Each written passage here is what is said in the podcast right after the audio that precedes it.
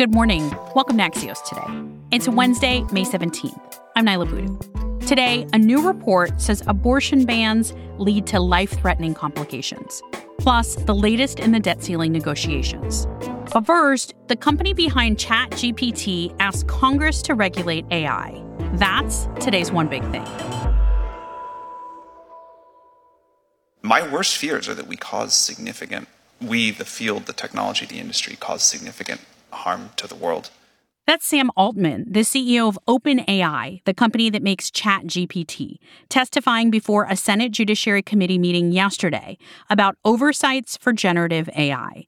It's Altman's first public appearance since ChatGPT emerged as a tool that could eventually augment or even replace thousands of jobs. And Axios' Ashley Gold says Altman's call for regulation is historic. Hey, Ashley.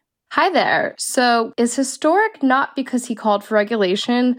It's sort of the timing of when he's calling for regulation. Companies like Facebook and Google didn't really say that they were amenable to regulation from the US Congress until it became clear that the European Union and individual states like California were going to pass their own laws. And then they thought, hey, we could really use some federal regulation so we're not caught up in all these different laws.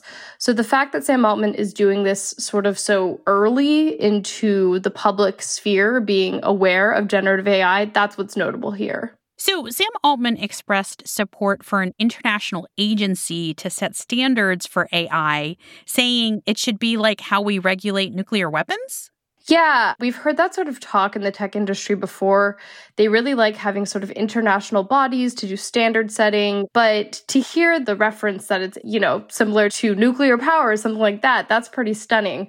Here in the US, he has called for an agency, maybe that would be like the Federal Trade Commission, the Food and Drug Administration, to specifically put out rules and licenses for AI, which is pretty notable. So, Congress isn't exactly known for having a great track record when it comes to regulating tech. Senators talked about their mistakes with regulating social media. Ashley, how is this going to be different? With social media, I think there was a big honeymoon period where the tech CEOs like Mark Zuckerberg and Sundar Pichai were seen as sort of these golden children of the US economy. But then that honeymoon period crashed and burned, and now they're seen as, you know, selfish CEOs that only want to make money. That time will come for Altman as well. But at least now they know they've made mistakes in the past. So we'll see. We'll see if they move faster this time. Disinformation was at the forefront of so many questions yesterday, Ashley. What is of most concern here?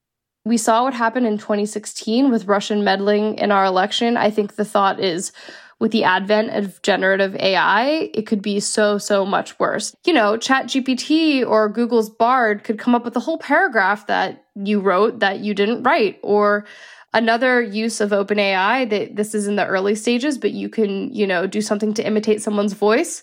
So there's a lot of dangerous things here. So what happens next? There will be a hearing that has to do with copyright and licensing. There's a lot of concern that these generative AI tech snippets will take copyrighted information, songs, published works, things like that, spread them around without credit. So I think we'll see more hearings that sort of dive into specific use cases of this AI. And then we'll see a couple bills get debated and marked up, but we'll have to see if there is a consensus in Congress for regulation. Ashley Gold covers tech and tech policy for Axios in Washington. Thanks, Ashley. Thank you. Congressional leaders met with President Biden yesterday in the White House for debt ceiling negotiations as the clock ticks down to make a deal. Axios' Hans Nichols has the latest. What became crystal clear after the meeting is that Kevin McCarthy got what he wanted, at least in terms of the process. The key here is that it's one on one and that Kevin McCarthy has the direct negotiation with the President of the United States, which is always what the Speaker wanted. Now, there will be sort of big fights and big questions on whether or not this can get through in such a compressed time frame. McCarthy certainly likes the hand that he has right now, and that is that the clock is his friend and that he has been very clear that he's not going to default, but he's also been very clear that he's passed something to prevent a default. And the president has a pretty complicated next few days. He's got to go to Japan. He obviously cut that short. He's not going to be heading to Papua New Guinea, which for all the historical nerds out there, he won't be the first president to go to Papua New Guinea. But the president has a lot of things on his plate. Kevin McCarthy really just has this.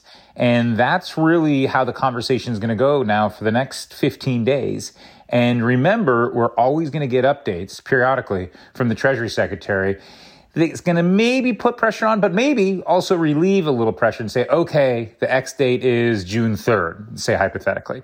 So that's the dynamic we have. Uh, and uh, McCarthy is going to do what he really wants to do, which is sit down with the president and try to figure out how to have some spending cuts. That's Axios political reporter Hans Nichols. In a moment, doctors share their fears about treating pregnant patients in the face of abortion bans.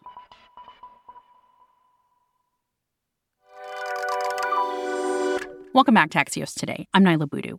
State abortion bans have led to life threatening complications for pregnant patients.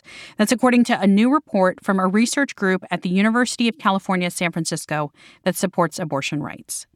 These bans usually contain exceptions for medical emergencies, but this study shows some pregnant patients are being turned away when they face serious complications because doctors fear the legal blowback for performing or causing an abortion.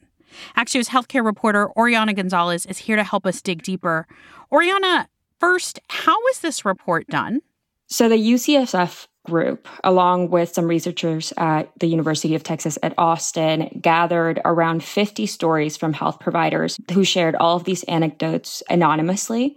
And they all tell stories about what happened to their patients, whether they were turned away when they had pregnancy complications, all because either providers were afraid of breaking abortion bans in their states or even the patients themselves were afraid that they could suffer consequences from looking to terminate their pregnancies in a state where there's an abortion ban, even though they had reached a moment where their pregnancy could be life threatening.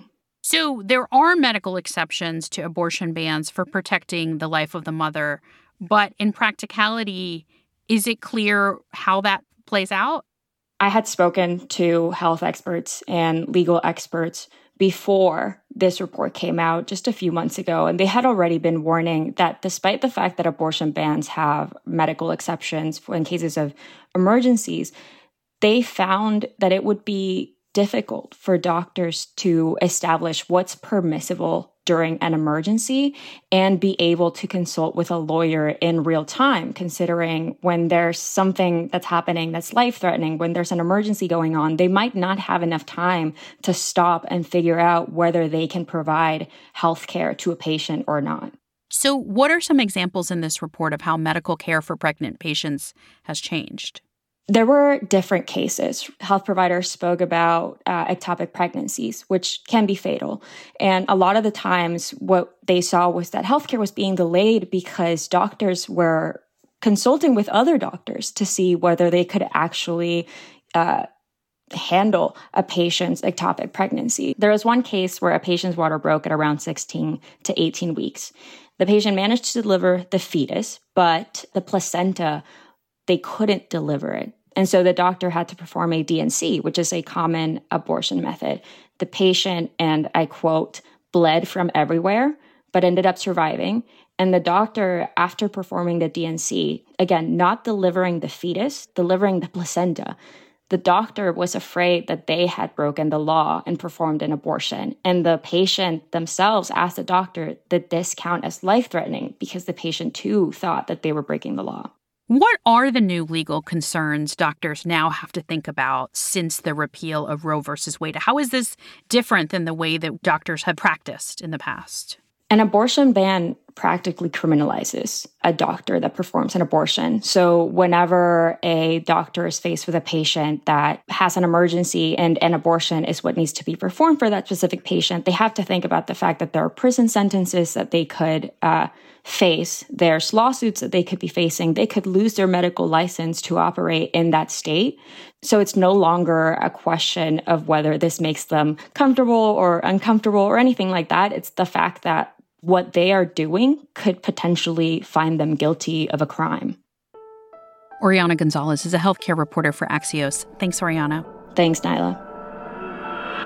And that's it for us today. And if you want to get in touch with us, all the information's in our show notes.